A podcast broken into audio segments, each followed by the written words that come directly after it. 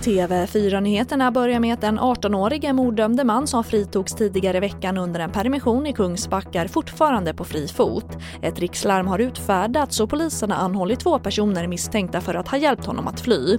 Den efterlyste 18-åringen uppges vara dömd för det uppmärksammade mordet på en pizzeria i Rinkeby i Stockholm i januari 2018. Och Norge öppnade idag upp för besök till och från flera regioner i Sverige. Nu är invånarna i Kalmar, Östergötland, Örebro och Värmlands län välkomna in i Norge. Sen tidigare i Blekinge, Skåne och Kronobergs län grönmarkerade i Norges lista på tillåtna områden att resa till och från. Och resandet inom Sverige har minskat drastiskt jämfört med förra året visar data från Telias mobiltelefontrafik.